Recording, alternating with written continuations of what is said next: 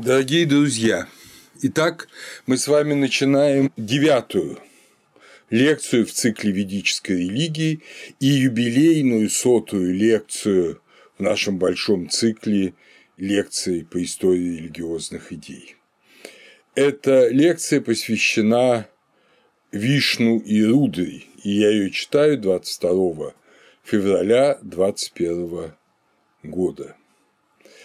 Вишну и Рудра – это, а Рудра – это Шива в современном индуизме, это два величайших бога современного индуизма. Но мы будем говорить не о современном индуизме, мы будем говорить с вами о ведической религии, о представлении об этих божествах в то далекое время, когда создавались гимны Ригведы и других вет. Давным-давно замечательный религиовед и создатель самой чудесной синей книги сказок Эндрю Лэнг в своей книге Myth, Ritual and Religion, которая была издана в двух томах в 1887 году, в 16 главе «Боги Арийской Индии», второй том, писал «Нет ничего труднее в изучении мифологии, чем стремление к ясному видению богов ведической религии». Такой знаток сравнительной мифологии, как Эндрю Лэнг, безусловно, знал, что говорил. Итак, Вишну.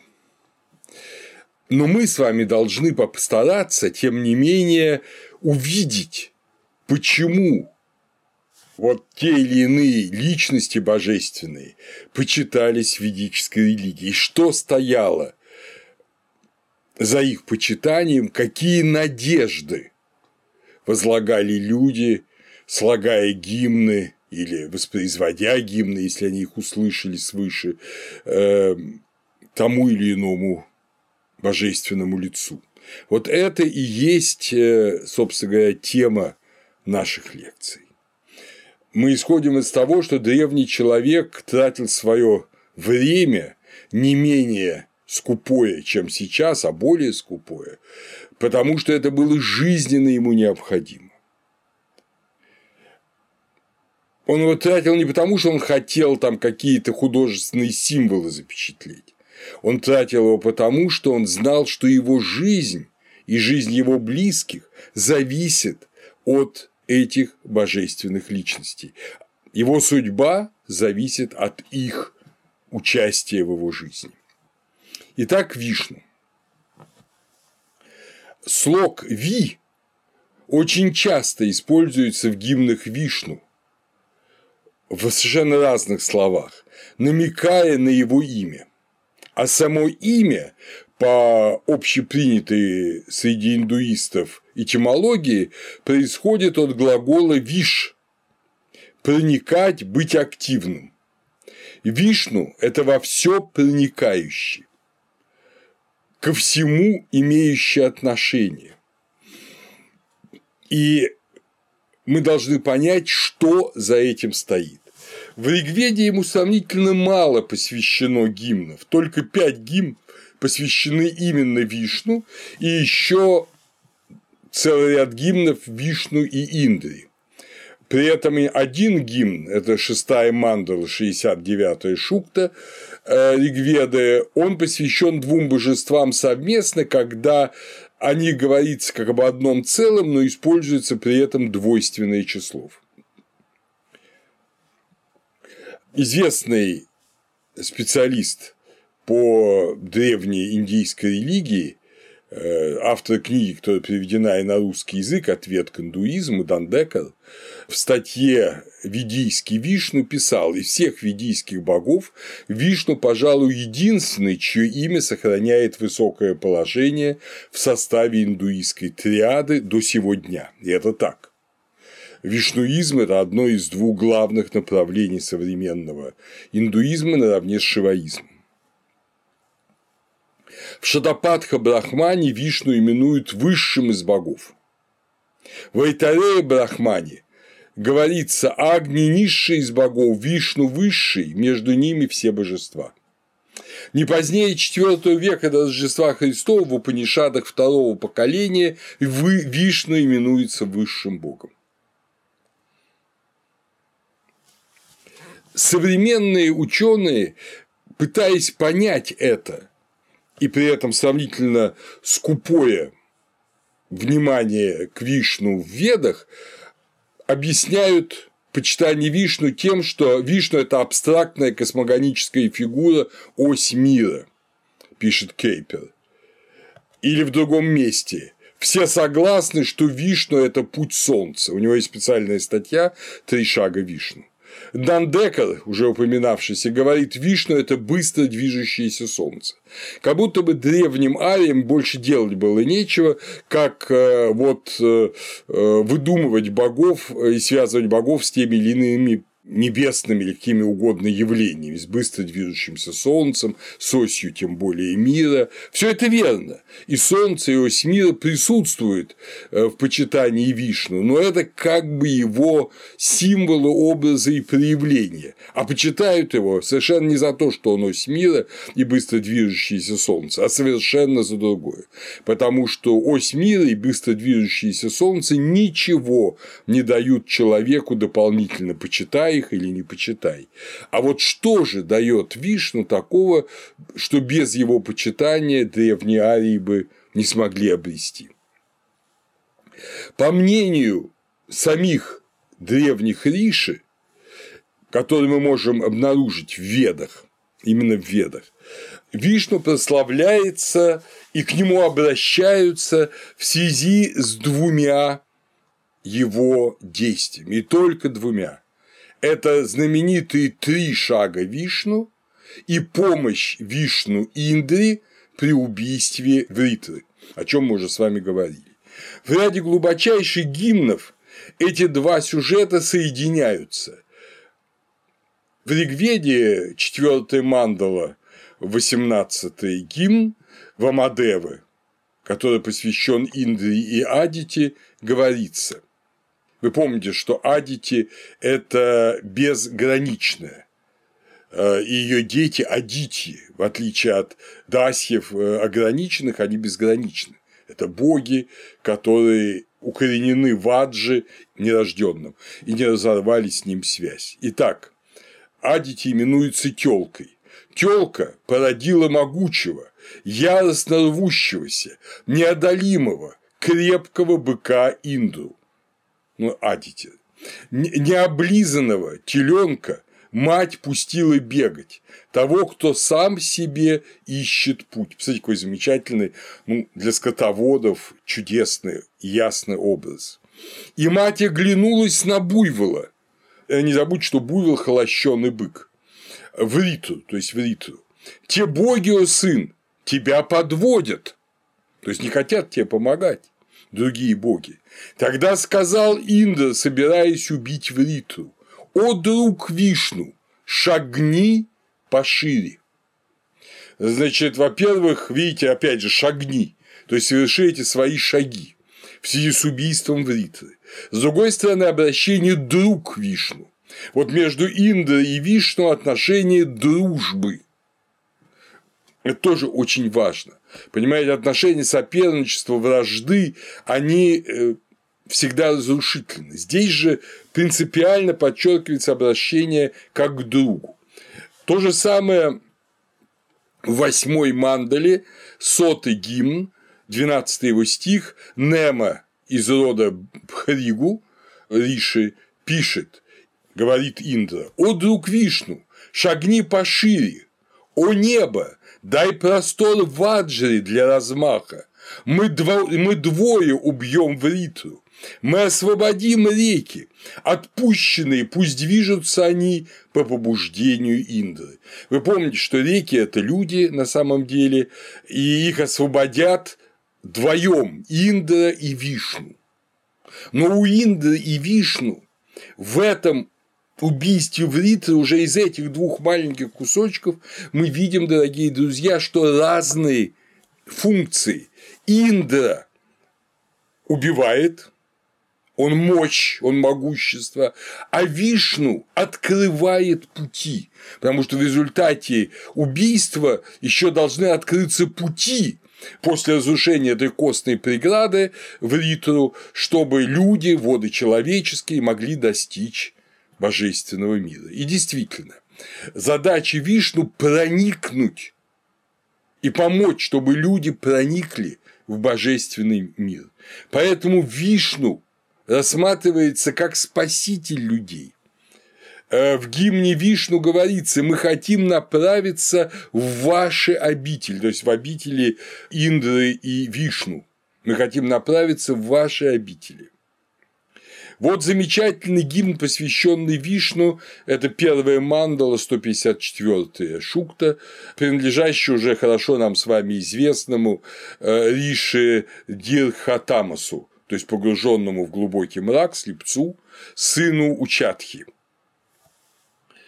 Я хочу сейчас провозгласить героические деяния Вишну, который измерил земные пространства, измерил не линейкой, а своими шагами, который укрепил верхнее общее жилище Утарам Садхасхам, верхнее общее жилище – это вот эту небесную или за небесную обитель, трижды шагнув, шагать викрам, далеко идущий.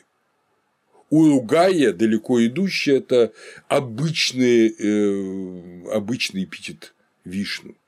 Вот прославляется Вишну за героическую силу, страшный, как зверь бродящий, в горах живущий, в трех широких шагах которого обитают все существа. Видите, Вишну страшен, он живет в горах, он бродит. Такой жуткий образ. Горы – это дикое, это нечеловеческое, там нету полей, деревень, горы – это место пребывания богов, ну и демонов. Так в его трех широких шагах все существа. То есть он объединяет собой все сущее. Он не просто проникает в обители, он дает другим проникнуть в них. Вот что очень важно. Ну, продолжим чтение. Пусть к Вишну идет этот гимн молитва, к поселившемуся в горах, далеко шагающему быку, который это обширное, протянувшееся общее жилище измерил один тремя шагами. Обширное жилище – это все мироздание. И он его измерил один тремя шагами. А что значит измерить тремя шагами? Это значит сделать его своим. То, что ты прошел, это твое. То, где ты был, это твое. Он, если угодно, стал хозяином этих всех пространств. Но опять же продолжим чтение. Три следа которого полные меда, неиссякающие, опьяняются по своему обычаю. Кто триедино Тритхату землю и небо один поддерживал все существа. Это сложная фраза, здесь мы должны понять. Э, Ее можно прочесть проще, но тогда мы нарушим и э, ведический строй слов. Все существа опьяняются по своему обычаю медом из трех шагов вишну, который поддерживает эти три шага, поддерживает землю и небо. Его, он поддерживает, совершив эти три шага, землю и небо. То есть опьяняются-то все существа, риши, люди, все живут его медом. А что такое мед? Вот матху – это очень важная вещь, и чуть позже мы об этом поговорим, пока это запомним. Но продолжим чтение. Я хотел бы достигнуть или достичь этого милого убежища, приям падхас, приям приятный. Наше слово приятное и приям – однокоренные индоевропейские слова. Я хотел бы достичь этого милого убежища, приям падхас. Его, то есть Вишну, где опьяняются мужи преданные богам. Э, на санскрите одно слово – дева-ява. Дева-ява буквально богам преданные, да, но э, это праведники, праведники, те, кто соединены с Богом, преданные богам в самом деле. То есть не внешне, не на словах, не по ритуалу, а в сущности своей преданные богам. Ведь там родство бандху, широко шагающего.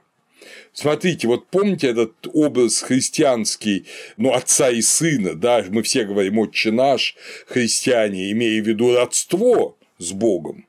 И вот здесь тоже, там, вот в этом милом убежище родство широко шагающего, которое достигли праведники. И они вкушают этот мед в высшем следе Парама Пада, в высшем следе Вишну источник меда. Мы хотим отправиться в эти ваши обители, ваше двойственное число вам, где многие, это Инду и Вишна имеется в виду, двое, в эти ваши обители, где многорогие неутомимые коровы. Традиционный комментарий Саяна говорит, что эти многорогие коровы – это лучи солнца или звезды. Ведь именно оттуда мощно сверкает вниз высший след далеко идущего быка. В старой книге The Religions of India Хопкинс говорит о том, что Дева Ява – это усопшие праведники, которые пребывают в солнечной обители Вишну. И это верно. Но что же это за мед, которого хотят напиться люди, праведники его пьют, который в третьем шаге Вишну? Мед – это вообще интересная вещь. Конечно, это символ. если мы будем говорить о том, что вот э, древние индийцы представляли, что где-то там, э, в заоблачных обителях, праведники там пьют мед, это ну, немножко наивно. Мед э, матху да, на санскрите как видите, это слово одно из тех слов, которое употребляется даже в неиндоевропейских языках, даже, по-моему, в старояпонском, очень похоже. То есть это какое-то древнейшее общечеловеческое слово.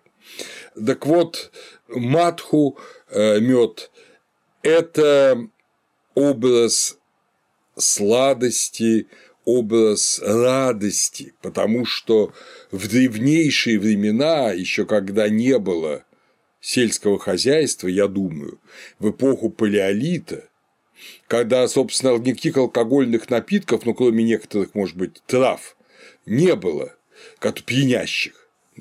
А мед это всегда под рукой мед диких пчел, который смешать с водой, и э, благодаря теплу он начинает бродить, получается вот такой пьяный напиток, да, брага, медовая брага, э, вот, которую можно пить и поэтому э, с глубочайшей древности это образ вот этого измененного сознания, которое ощущает Бога.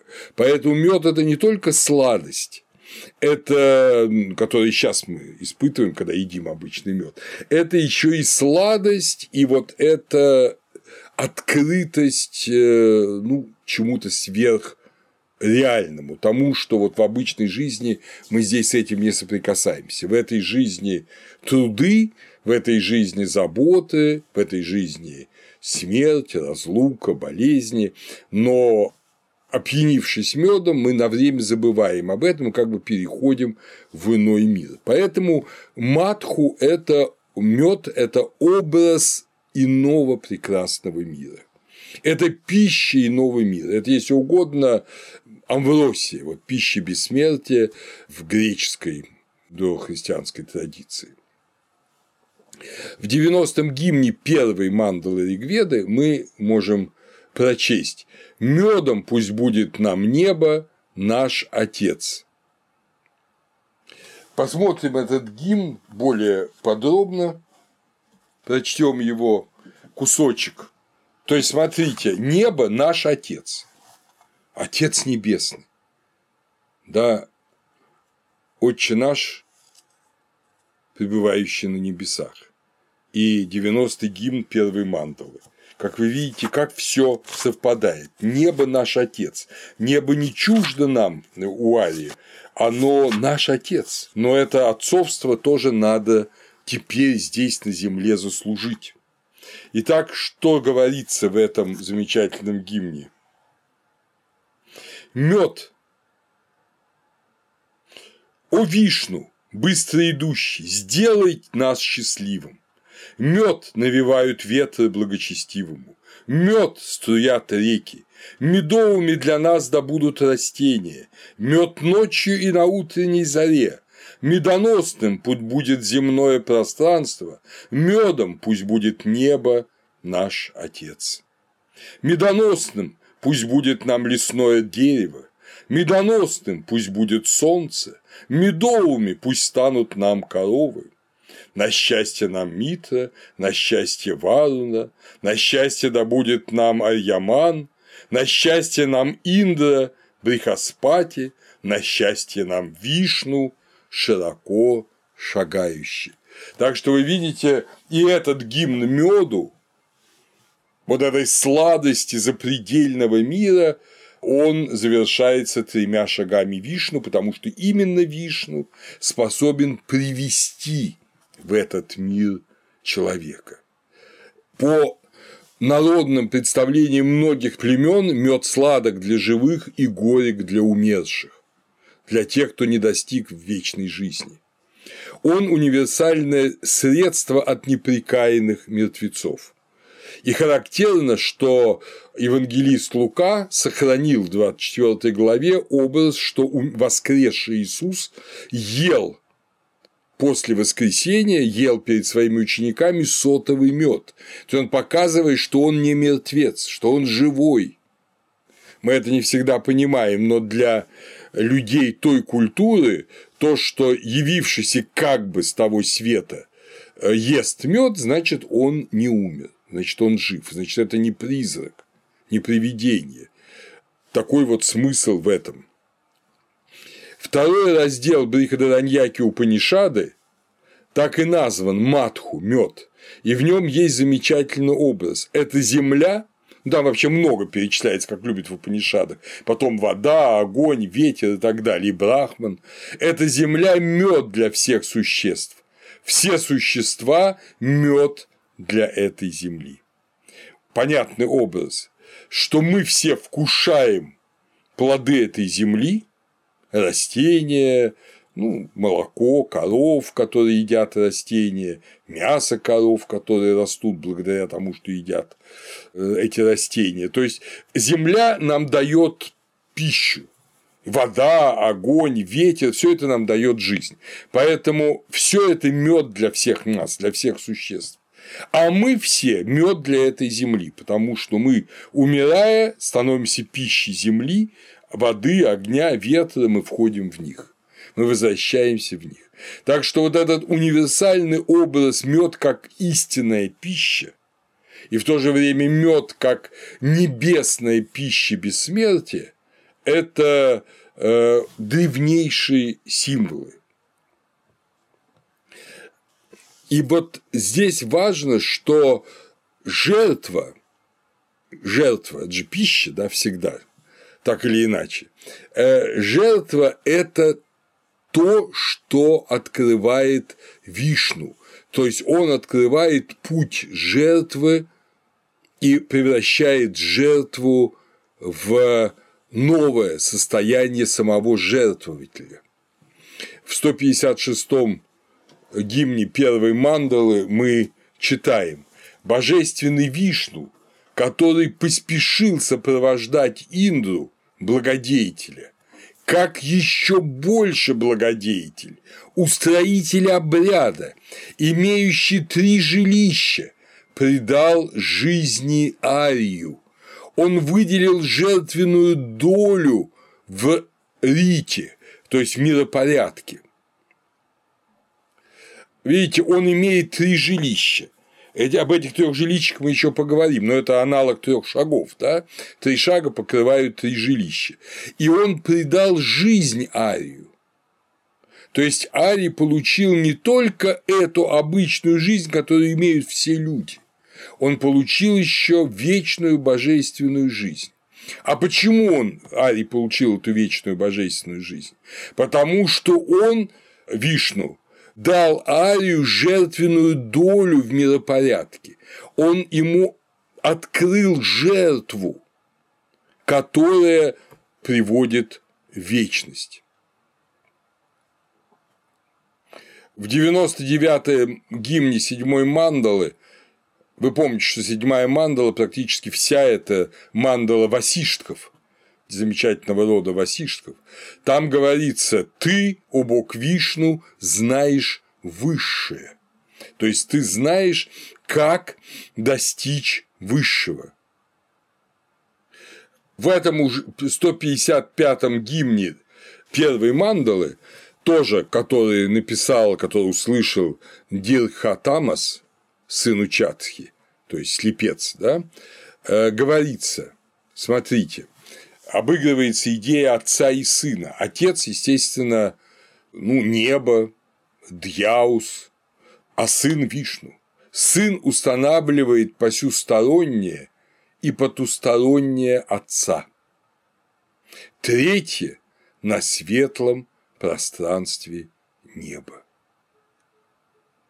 Вот эту самую его мужскую силу Паумсия мы и воспеваем храброго защитника, прогоняющего волков, щедрого, кто широко перешагнул через земные всего лишь тремя шагами, чтобы нам идти далеко, чтобы жить. Видя только два шага того, кто выглядит как солнце, мечется смертный, на его третий никто не отважится, даже крылатые птицы в полете. Вот такой замечательный э, фрагмент гимна, такие замечательные слова. Значит, смотрите, Вишну приводит этими тремя шагами к Отцу, в этот мир, который по ту сторону пространства, который на светлом пространстве неба. То есть вы на бытии. Он как бы рождает праведников на том новом высшем небе. Отсюда мужская сила по умсе. Мы вообще мы обратим внимание, что этот образ мужской силы он будет важен для Вишны. Он прогоняет волков. Каких волков? Ну, быть может, и обычных волков, для скотовода это было важно, что обычные волков прогоняют. Но это, конечно, и злобные демоны, которые соблазняют людей и мешают им достичь высшего пространства. Он совершил эти три шага не ради себя, а чтобы нам идти далеко, чтобы жить.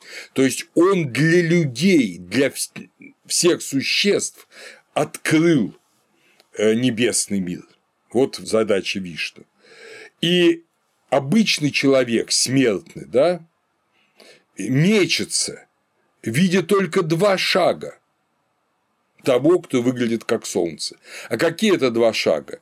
Это два шага, как говорят индийцы, земные. Это преисподняя, мир мертвых, и это земля, мир живых. И, и смертный видит, что он умрет, что его единственный путь – это с солнечной земли в земляной дом, в могилу, и все. И он мучается, он смущается, и никто не отважится, даже птицы в полете, достичь неба, совершить третий шаг. Птицы тоже падают на землю и умирают.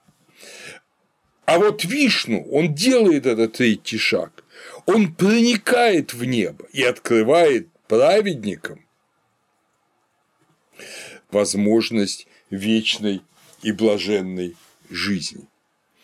Вот такое удивительное сын Учатхи имеет видение. И это небо открыто арием. Потому-то в 99-м гимне седьмой мандалы Васиштха говорит, мы не знаем, а ты, у Вишну, знаешь. То есть мы не знаем пути на небо. но ты знаешь, и ты нас приведешь. Вишну совсем не нужен как символ Солнца, символ земной оси, но он приводит в вечность, в небесную благую вечность, где прекрасно. И символически это обозначается медом, что там радуются, пьют мед. Он приводит туда, но, безусловно, так же, как солнце идет по небу, так же и Вишну ведет в небесный мир, так же как ось мира соединяет небо, землю и преисподнюю, так же Вишну соединяет э, небо, землю и преисподнюю. В этом смысле он и ось мира, и солнце, но это только его образы, а не его суть. Потом уже в Яджурведе будет говориться о земле, атмосфере и небе, как о трех топосов шагов Вишну. В Аджасанее Самхите, в Тайтарие Самхите. Или от неба ты Вишну, или же от широкой земли ты Вишну, или же от воздушного пространства. То есть, как бы преисподня отпадает. Есть земля, но с ее могилой, есть воздушное пространство, в котором обитают птицы, и небо, куда может достичь, привести только Вишну. Немецкий ученый Ольденберг в своей книге «Религия и Веды» пишет, что третий шаг является особым, возвышеннейшим, что он ведет в таинственную высочайшую высь. Парах Параватах, вот эту запредельную даль. Три шага один, далеко движущийся, прошагал туда, где блаженствуют боги. Это Ригведа 8.29.7. Где чтущие богов люди радуются. 1.154.5. То есть Вишну достигает этого мира, с ним его достигают люди.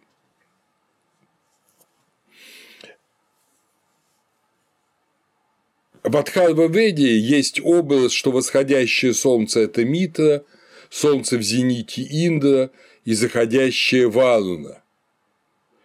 Опять же, не само по себе это так. Это лишь символ. То есть восходящее солнце – это как бы начинающаяся человеческая жизнь это митра, это дружественность. Ты, входя в жизнь, должен быть другом всех людей, другом, понятно, богов, другом мира, животных, растений. То есть все ты должен быть дружественным ко всему. В зените своей жизни ты должен побеждать Индра побеждающий, ты должен побеждать врагов врагов не политических, понятно, а врагов э, духовных, искушающих тебя, как врита, которые тебе мешают достичь небесных обителей, соблазняют тебя, отвлекают тебя. Э, политика здесь тоже может быть, но политика как, если угодно, эпифеномен духовной жизни.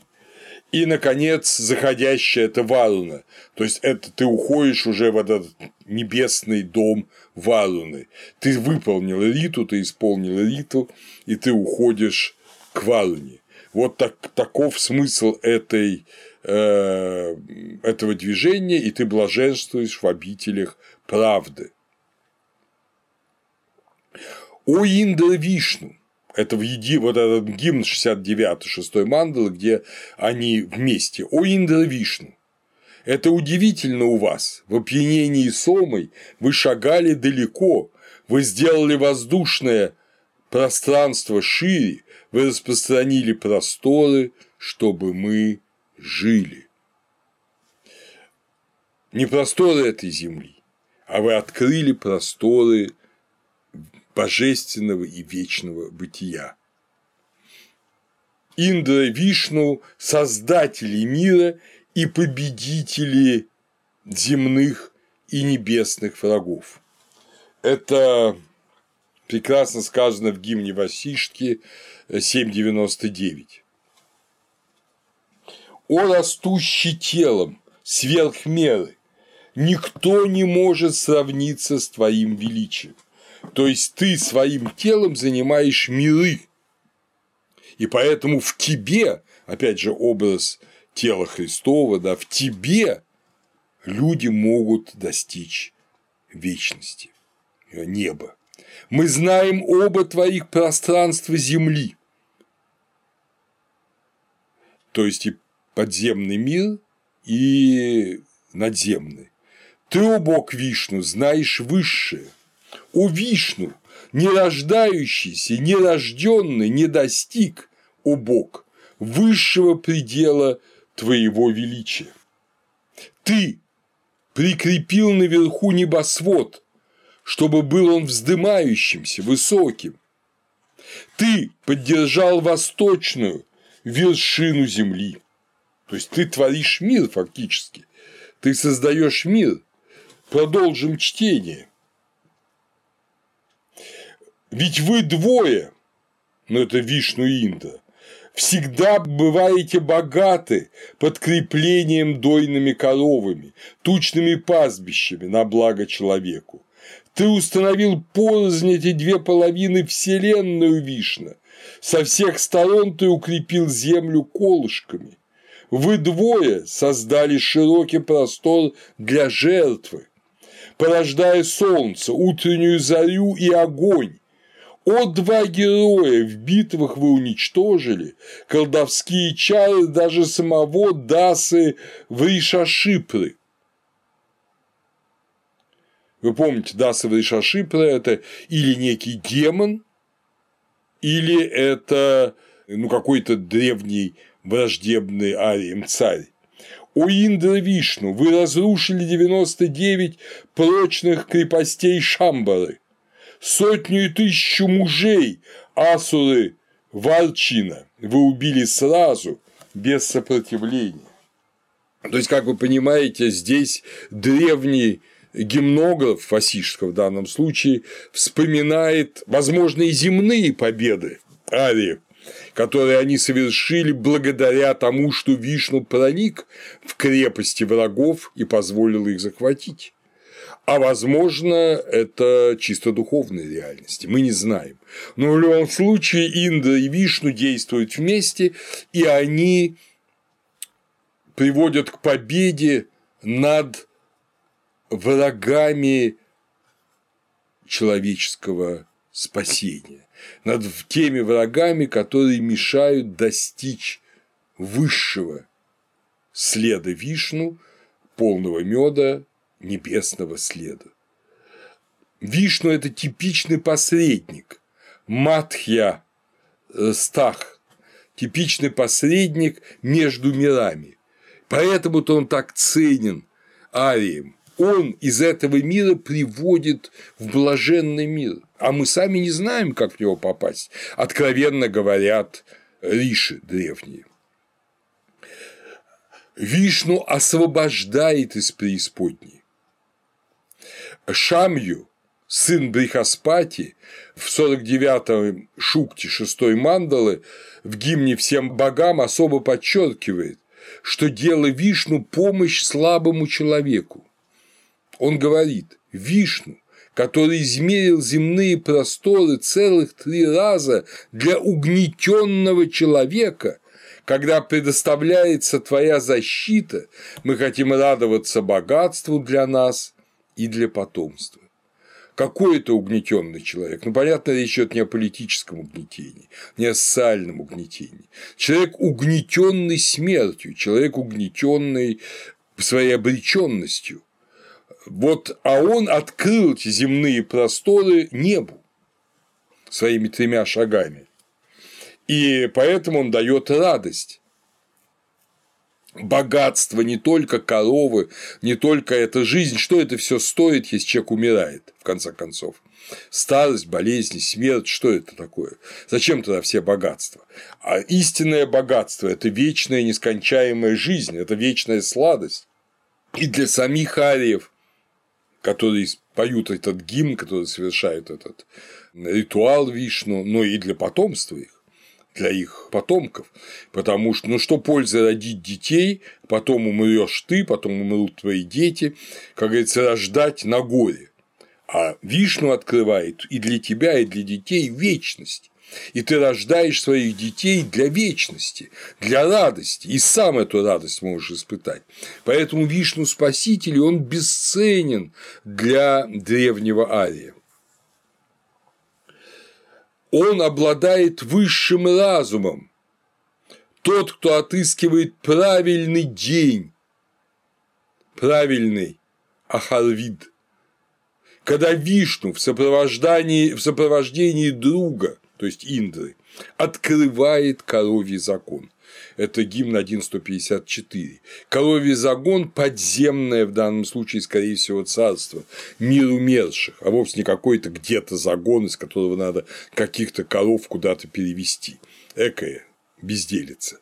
А вот коровий загон – это мир умерших, это подземный мир, это тот самый земляной дом, о котором, помните, Васишка говорит, я не хочу уходить, говорит Варуне, я не хочу уходить в земляной дом, спаси, о повелитель, помилуй.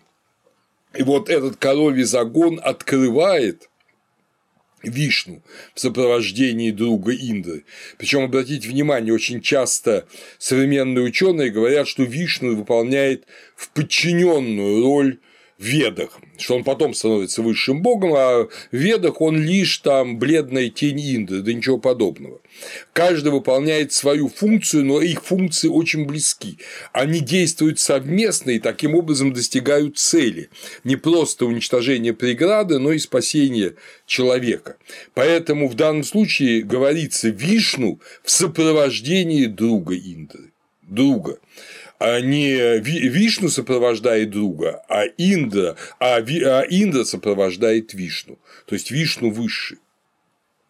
Образ коровьего загона как царство мертвых, из которого спасают, это же гимн Кашвинам Риши Бхарадваджи.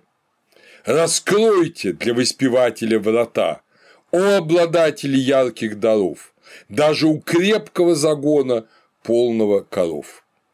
То есть тот, кто молится за умерших, Индри, Ашвином, Вишну, ему открываются даже ворота потустороннего мира, полного умерших, и эти умершие выходят из этого мира в небесный мир.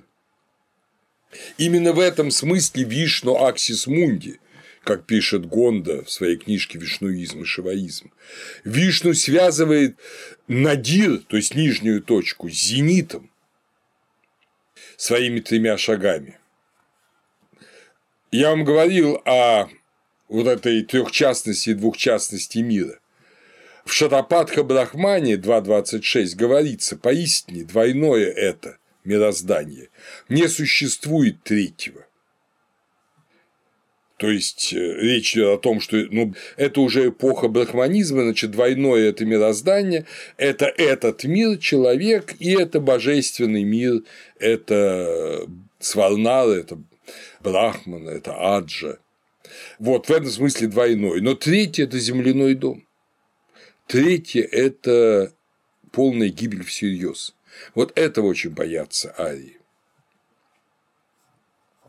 И в этом смысле замечает это верно Кейпер, которого мы не иногда критикуем, но здесь он пишет совершенно правильно. Будучи связан с обоими мирами, то есть Землей и божественным небесным миром, Вишну принадлежит также и к богам Нижнего мира. Но важна не принадлежность к миру нижнему, а вхождение в мир, проникновение, то самое Виш – в позднейшие времена и до сих пор э, в индуизме считается, что треть года Вишну пребывает в Нижнем мире, где покоится на змее Шеше, посреди вод, молочных вод, как иногда называют, и на бытия. У Вишну, кстати говоря, это редкость для индийских богов, два ездовых животных. Причем не всегда бог имеет ездовых животных. Вот у Вишну два ездовых животных. Это в подземном мире это змей Шеша, а в небесном мире это птица Гаруда, солнечная птица или царь птиц, на котором достигает солнца и летит за него в Сварнару. Так что вот эти два ездовых животных, две ваханы, да, как их называют э, индуисты, они показывают две роли э, Вишну, он пребывает в подземном в нижнем мире и достигает солнца и переводит э, праведников в небесный мир.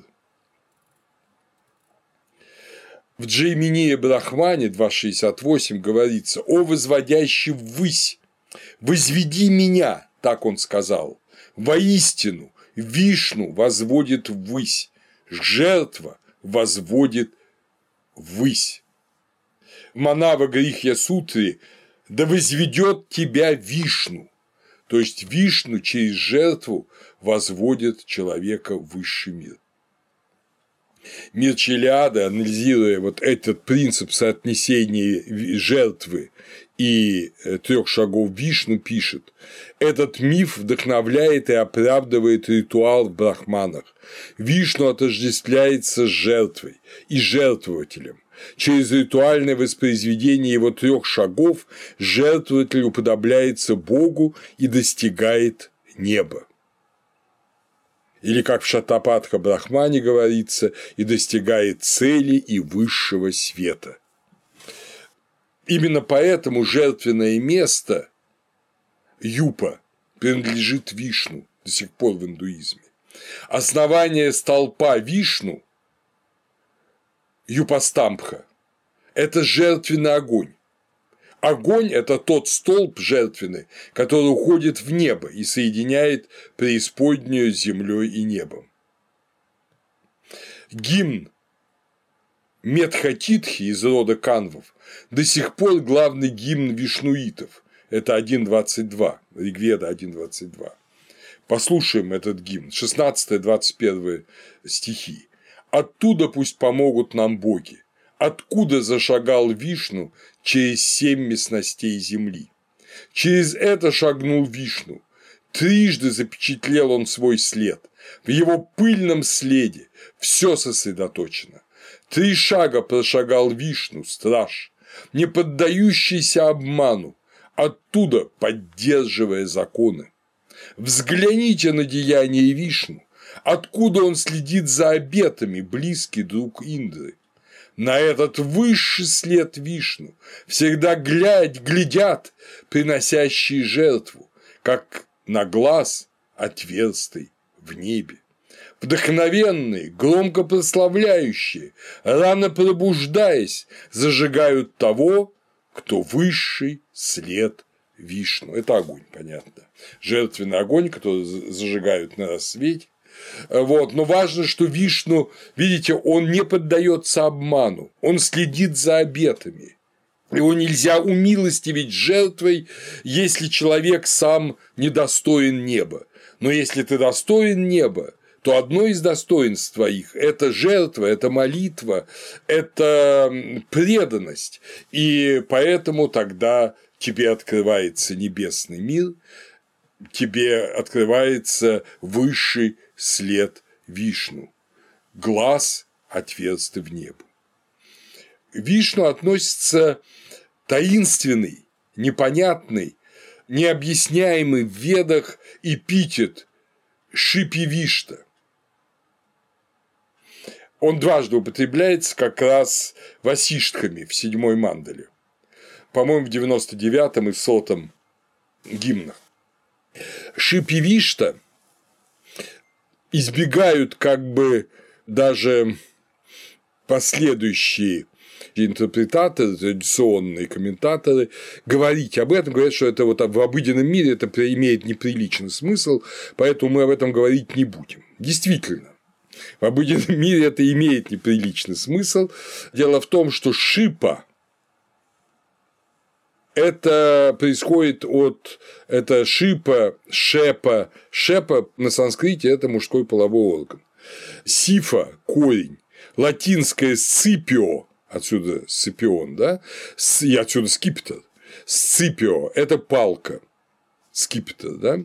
Так что это все эфемизмы полового органа, и вишшипи вишта это изменяющийся половой член. Ну, понятно, во время полового соития он один, когда обычно он другой. Э, вот, по размерам. И поэтому это целомудренные индуисты предпочитают вообще об этих неприличных вещах не говорить. Но они важны, поэтому они упоминаются в гимнах, потому что речь идет о том, что Вишну проникает, ну, как бы в саму сущность жизни. Он дает жизнь. Он покровитель брака. Брака как того, что дает рождение новым существам, новым людям, которым открыта вечность. Поэтому он очень связан с брачным обрядом. Э, до сих пор с индуистским брачным обрядом Вишну связан в высшей степени.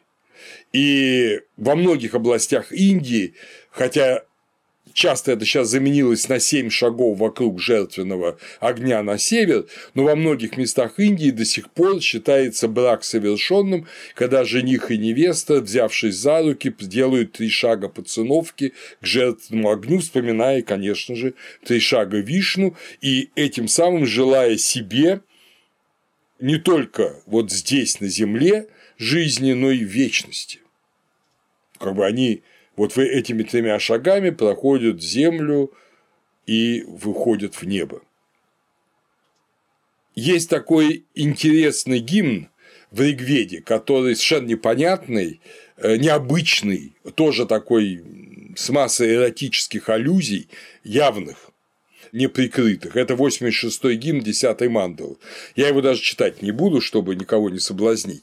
Но суть его в том, что э, это перепалка некого Вриша Капи, а Вриша Капи – это бык-обезьяна. То есть, это обезьяна-самец с явно подчеркнутой половой силой. Его жены – Индры и жены Индры Индрани. И вот они все хвалятся своими ну, половыми силами, там, своими прелестями, как мы бы сказали. Вот. И дальнейшие интерпретаторы, в том числе Махабхарата, 13 книга Махабхарата, 135 глава, говорят, что это Вриша Капи, этот бык-обезьяна, э, светло-рыжий, как его там называют, это Вишну. Это Вишну. То есть Индра и Вишну здесь вместе, и они вместе, ну вот в этом как бы возбуждении половой энергии, которая приводит к рождению детей. Именно поэтому этот гимн сохранили в каноне, его сто раз выкинули бы, если бы он был просто там каким-то там сомнительным эротическим развлечением. Но его сохранили именно, и он среди свадебных гимнов находится, десятой мандалы. Там предшествующий гимн 85 он свадебный. Это шутливая перепалка, как предполагают э, и ученые, и традиционные интерпретаторы, она, видимо, читалась во время священнодействий первых трех дней после совершения брачной церемонии. Все дело в том, что в отличие от нашего современного мира, где юноша и девушка вступают в интимные отношения до брака, чтобы проверить, как оно ничего, а потом, может быть, они вступят в брак, а может и не вступят. Это и не похоже на традиционный брак, ну, скажем, греко-римский, который считается вошел в христианскую традицию, когда юноша и девушка вступают в брак, и после этого первая брачная ночь, где они имеют близость. Вот в Индии ничего подобного нет. После брачной церемонии, после этого трех шагов к жертвенному очагу, юноша и девушка остаются вдвоем. Но они не вступают ни в коем случае ни в какие интимные отношения в течение трех дней. В течение трех дней они совершают священные обряды, они э, молятся о будущей э, жизни, только через три дня они могут вступить в интимные отношения. Чисто психологически это очень важно, потому что чистый молодой человек и девушка, конечно, не боятся друг друга, и у них должно вырасти это доверие друг к другу, у них должно вырасти и, наверное, половое какое-то чувство, именно направленное на не похоть, а именно любовь устремление. И поэтому вот через за три дня оно как-то вырастает. Но это и очень важная ритуальная функция. Но вот чтобы это правильно выросло э, любовное чувство, вот читался, видимо, этот гимн, который действительно несколько там разряжал обстановку замкнутости, целомудрия и помогал молодым людям потом стать действительно супругами, проникнуть друг в друга. Поэтому важнейший элемент брачной церемонии Виваха – это призывание Вишну.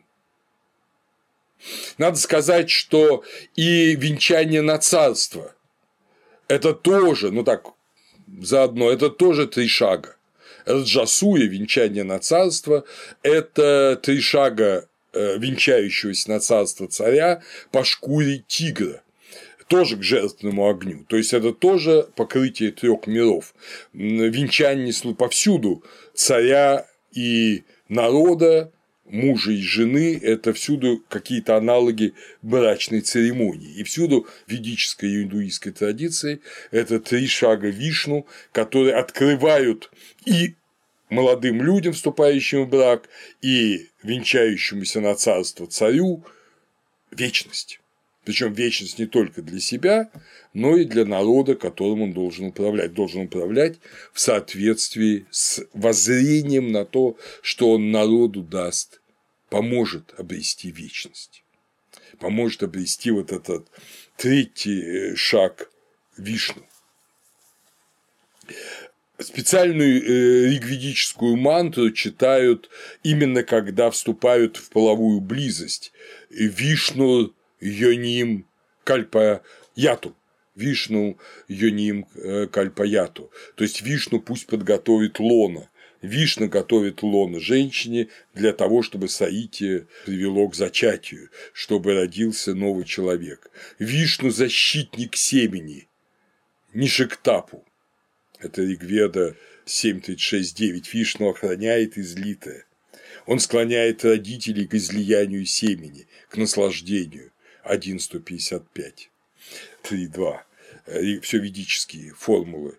Понимаете, вот все, что связано с появлением жизни и с наслаждением, которое связано с появлением жизни, всему этому покровитель Вишну уже в ведах, потому что он открывает высшее наслаждение, вот это инобытие. И некоторыми знамениями, некоторыми образами этого высшего наслаждения – Э, является и зачатие, и половая близость, сам брак, э, и царская власть э, для блага подданных. Вишну, эпитет вишню, облегчающий роды, сумасджани. А вот что касается шипивишты, вот такие тексты, в них нет абсолютно никакой эротики. Вашат это возглас жреца Хотара, с которым он бросает жертву в огонь. Буквально «пусть он увезет, увози, Вашат, увози на небо жертву, Вашат, возглашая я тебе устами Вишну, да понравится тебе эта моя жертва Шиповишта». В другом гимне.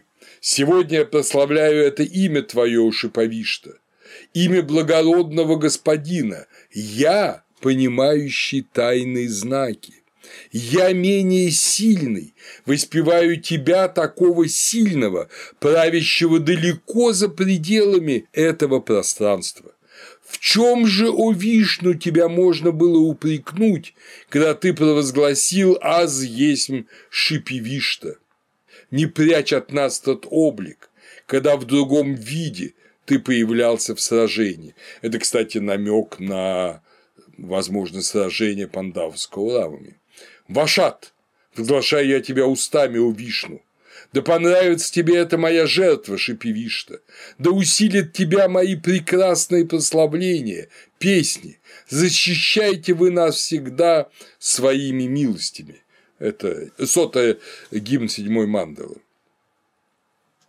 Так что вы видите, что вот этот тайный знак связаны с зачатием, с рождением, с семенем, о котором так вот в основном аккуратно говорят ведические риши, он важен, чтобы его знали, потому что он дает, дает потомство, он дает жизнь. и дает этой жизни жизнь вечную. С другой стороны, любая пища – это тоже дар Вишну. В Тайтаре Самхите говорится, жертва ушла от богов, приняв облик Вишну, Вишну рупом. Приняв облик Вишну, она вошла в землю.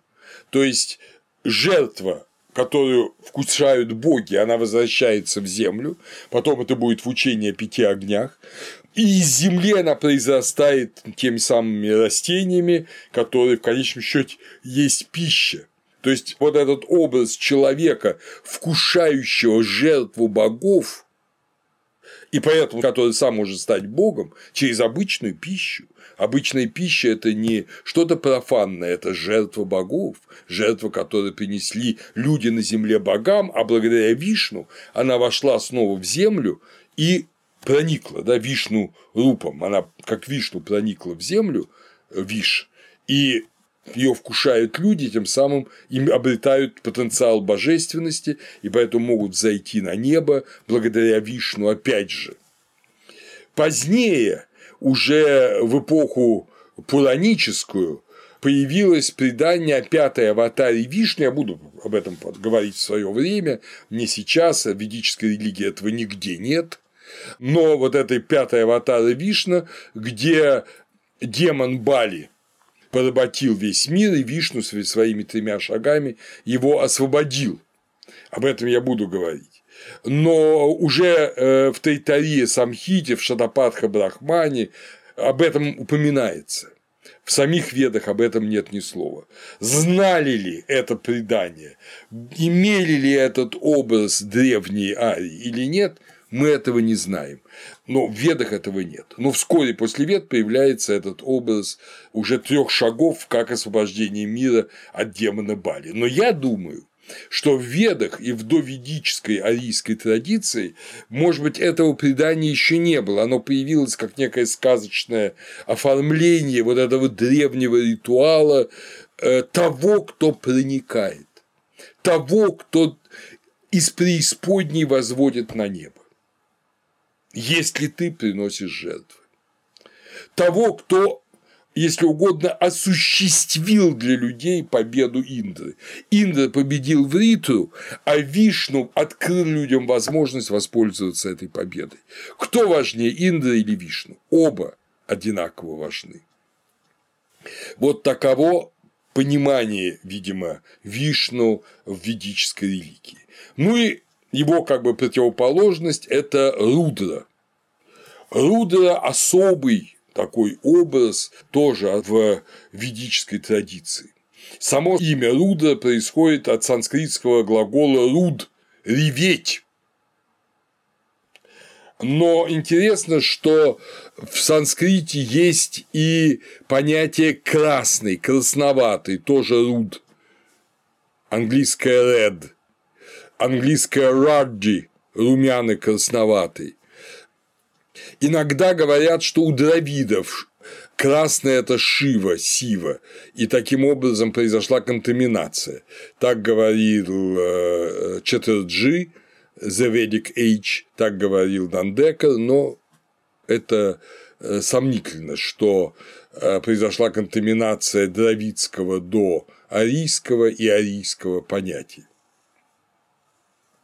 Однако есть кое-что наводящее на мысли о доведическом и вневедическом характере Рудры, которого назвали уже э, ведические арии Рудрой. Э, дело в том, что у Рудры по функции нет, кажется, аналогов в иных индоевропейских пантеонах. Хотя, оговорюсь сразу, что очень похож на Рудру Аполлон – об этом мы, может быть, два слова скажем в конце.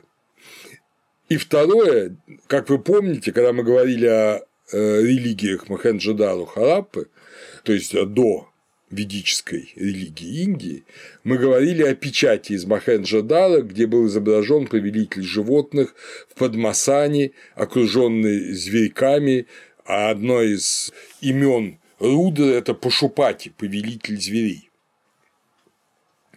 Так что возможно, его и знали, что-то подобное знали в доарийской Индии. Ну, вот это тайна, это загадка, мы ничего не можем сказать.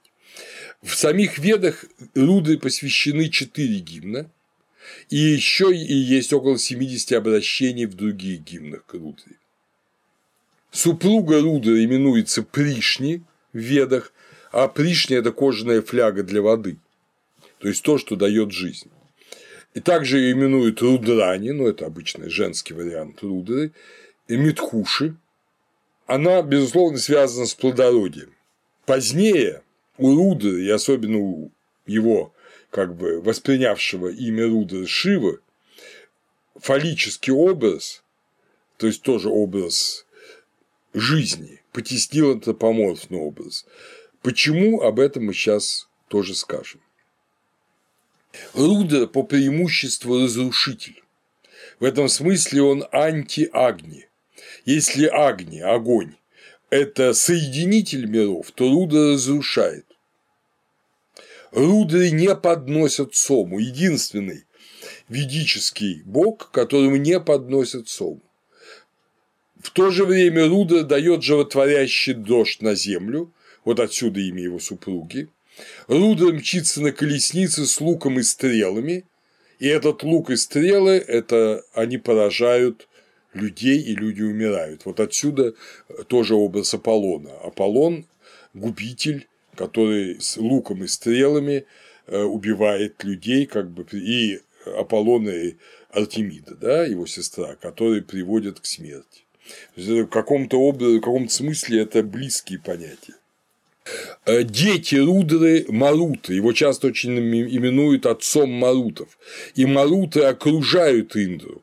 Иногда говорят, что Маруты – это грозовые облака, но само слово Маруты, оно объясняет, что такое Маруты.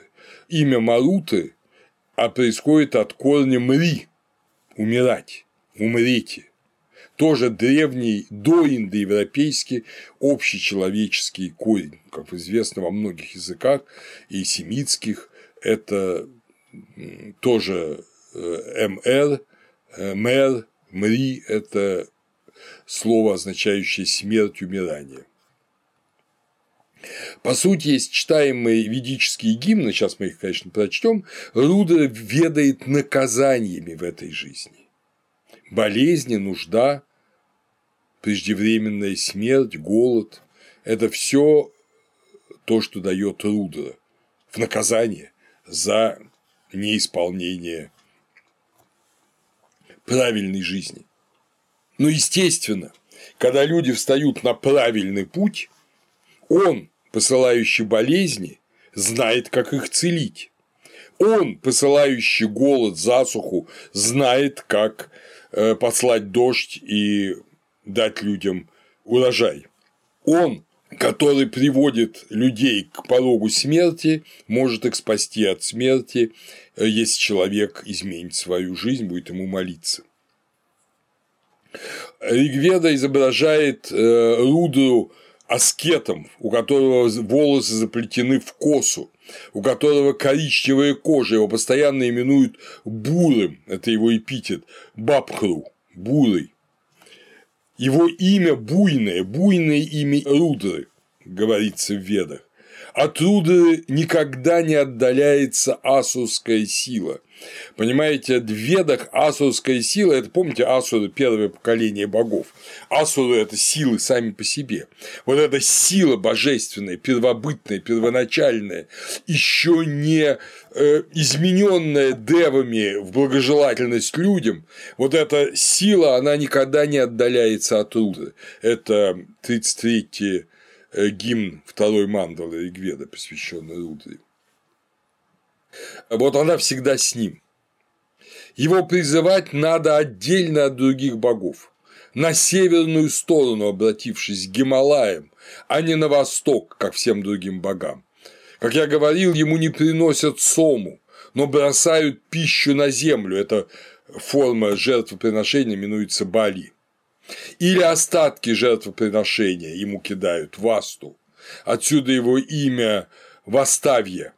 Шадападха Брахмане оно упоминается. В Брахманах в Каушитаке Брахмане, в Айтарее, в Шатапатхе Брахмане приводится целый ряд ритуальных мер предосторожностей, которые защищают от рудры. Рудра как кабель высокого напряжения. Не так его возьмешь и убьет. Во время ритуала Агнихотры, как говорится Каушитаке Брахмане, во втором книге. Когда жрец во благо себе и жертвователю приносит жертву богам, ему приписывается два раза протянуть ковш для подношения к северной стороне с тем, чтобы умилостивить Рудру и дать ему уйти, сделать так, чтобы не оказаться во владениях этого страшного бога. Некоторые ученые предполагают, что Рудра – это бог той земли, в которую пришли арии, и он должен быть задобрен. Но скорее Рудра – это именно энергия наказания. Это то, что в законах Ману именуется страшное красноглазое наказание. Это энергия наказания. Вот когда человек нарушает риту, он оказывается во власти Рудры. И это ужасно. То есть человек помнит, что вот кроме доброго Вишну, который его ведет, есть еще Рудра, но от того, что Рудра обратится к тебе как к злодею и будет тебя наказывать, это от тебя самого зависит. В этом же гимне 33-м второй мандалы Ригведы говорится «сидящий на троне юноша, страшный, как нападающий зверь». Сильные слова. Другого, а не нас, пусть повергнут долу твои рати. Рати Рудры – это Маруты. Доминует нас выстрел Рудры. О, щедрый, помилуй нашу плоть от плоти то есть э, выстрел Руда, несущий смерть, а помилуй нашу плоть от плоти, это чтобы мы не были убиты другим человеком. В гимне 43-м первой мандалы Риши Канва, сын Кхоры, обращается к Рудре. Что можем мы сказать Рудре, прозорливцу, самому щедрому, сильнейшему, чтобы сделала нам адити для охоты, для мужей, чтобы для коров, чтобы для потомства, рудрическое, то есть э, целебное, повелителя песни, повелителя жертвы, Руду с успокаивающим целебным средством, мы просим об этой милости для блага, для счастья, того, кто сверкает, словно яркое солнце, словно золото, кто лучший из богов добрый, да сотворит он благо нашему коню, хороший путь барану и овце, мужам, женам, рогатому скоту. Значит, обратите опять же внимание, что Аполлон тоже целитель, и Асклепий целитель, но он целитель от ран, которые он же и наносит. Поэтому люди, конечно, не говорят «Руда, ужасно, уйди от нас», ничего не получится. Руда бесконечно сильнее людей. А пытаются его задобрить, задобрить правильными действиями, жертвами и просить, чтобы он дал благо в этом мире. Не открыл высший мир, а дал благо в этом мире, потому что он может погубить в этом мире или послать величайшие несчастья. Поэтому и коню, и барану, и овце, и мужам, и женам, и рогатому скоту, и всем он дает благо, если его и вообще, если богов не оскорблять. А если их оскорблять, если их имя пренебрегать, то Руда обратится совершенно другим своим ликом к человеку. Поэтому к Рудре постоянно обращаются не в связи с иным миром, не в связи с вечностью, а в связи с этим миром, где тоже людям хочется жить по-человечески, как говорится, хорошо. Поэтому Рудра и целитель в этом мире, не целитель от смерти, как Вишну, а целитель от болезней в этом мире, и он повелитель животных, животные в его власти. В Шадападха Брахмане его называют владыкой именно диких зверей, но и домашних тоже – вот послушайте 114 гимн Риши Куца, обращенный тоже к Рудре. Эти молитвы мы приносим Рудре, сильному, с заплетенной косой, властвующему над мужами, чтоб было счастье двуногому и четвероногому, чтоб в этой деревне все процветало без болезней. Помилуй нас, о Рудра, и сотвори нам радость. Поклонением хотим мы почтить Тебя, властвующего над мужами. То счастье и благо, что добыл себе жертвой ману Отец, ну то есть человек, да, по определению, мы хотим достигнуть его под Твоим предводительством, Рудра. Благодаря жертве богам мы хотим оказаться в милости у Тебя, властвующего над мужами, о щедрый Рудра. То есть мы приносим жертву богам, мы почитаем богов, мы почитаем Риту, и мы хотим быть в милости у тебя. Только в милостивом расположении духа приходи к нашим племенам. С невредимыми мужами мы хотим возлить тебе жертвенное возлияние. Буйного рудру, приводящего жертву к цели, идущего окольными путями поэта, мы призываем на помощь. То есть поэт Риши идет окольными путями, э, необычными для богов, э, может быть, даже грешными. Он призывает Руду, что он помог ему стать другим. Пусть отведет он далеко от нас божественный гнев. Только милость его мы и спрашиваем себе. Рыжего кабана неба, заплетенной косой, буйный облик мы призываем с поклоном держа в руке желанные целебные средства, пусть дарует он нам укрытие, щит, прибежище. Эта речь слаще сладкого, произносится для отца Марутов, для усиления рудры, и даруй нам, о бессмертный, пищу смертных.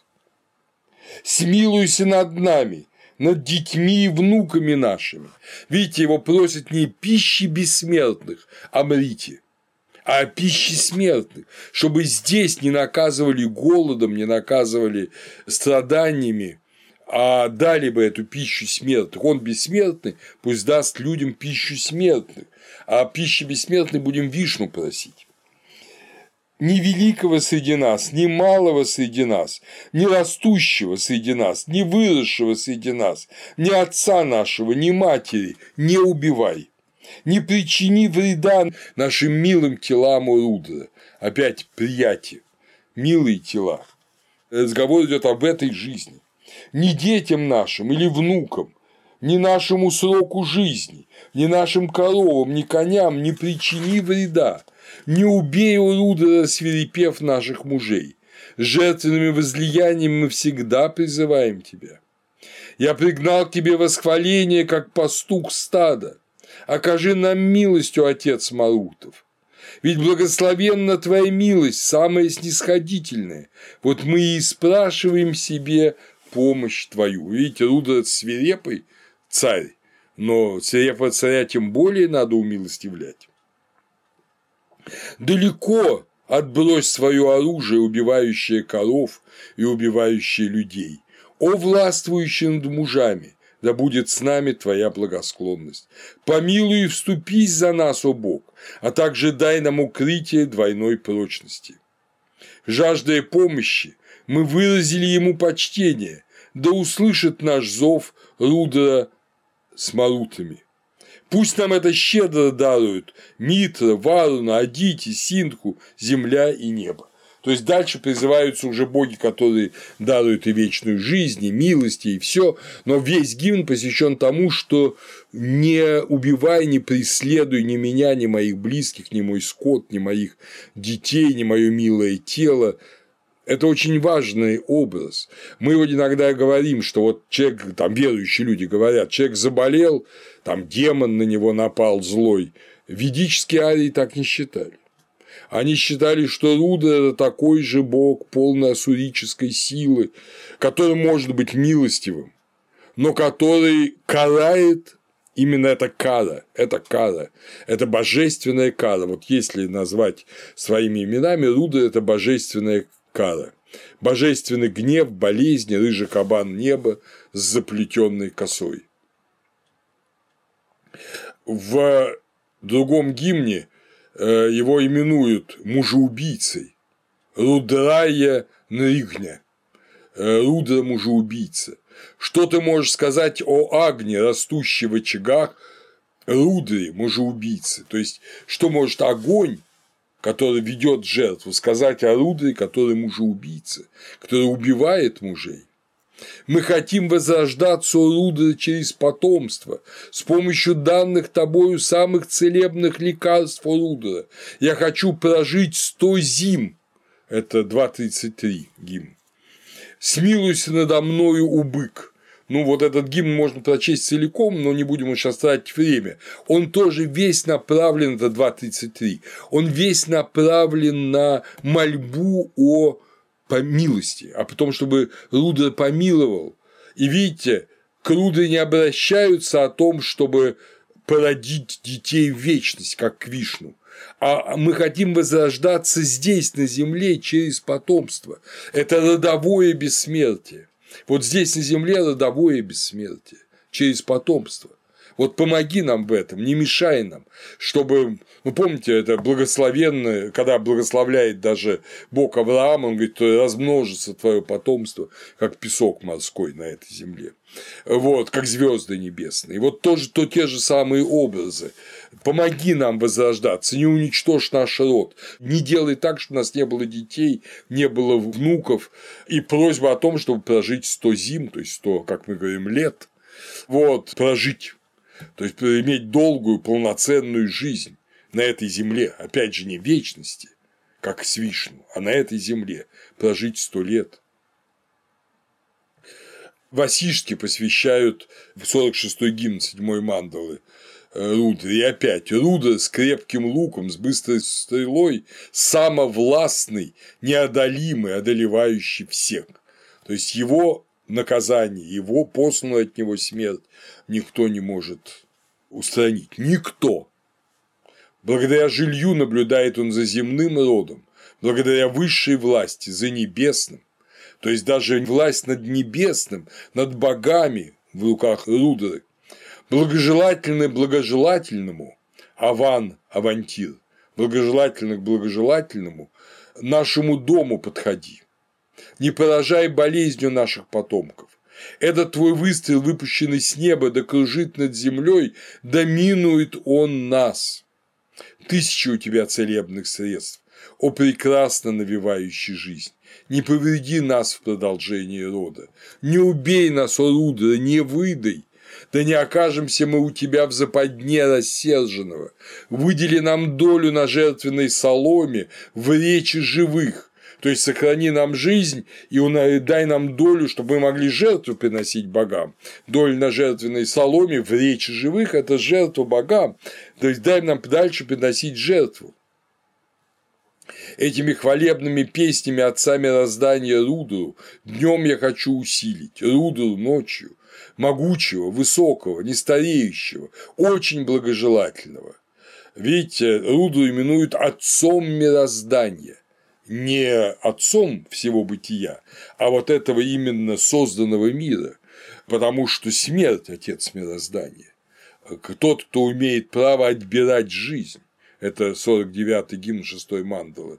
Рудра – владыка этого огромного мира, говорится вот в этом 33-м гимне второй мандалы.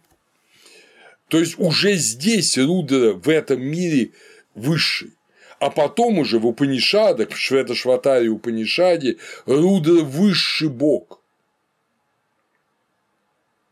Как он им стал, неизвестно. Но, возможно, когда изменилось сознание, когда, как мы узнаем, в Упанишадах уже этот мир воспринимался как иллюзия, как лила, а единственная реальность – это э, Брахма или Аджа, это вот и надо понять, что ты и Татвамаси, ты и то одно и то же.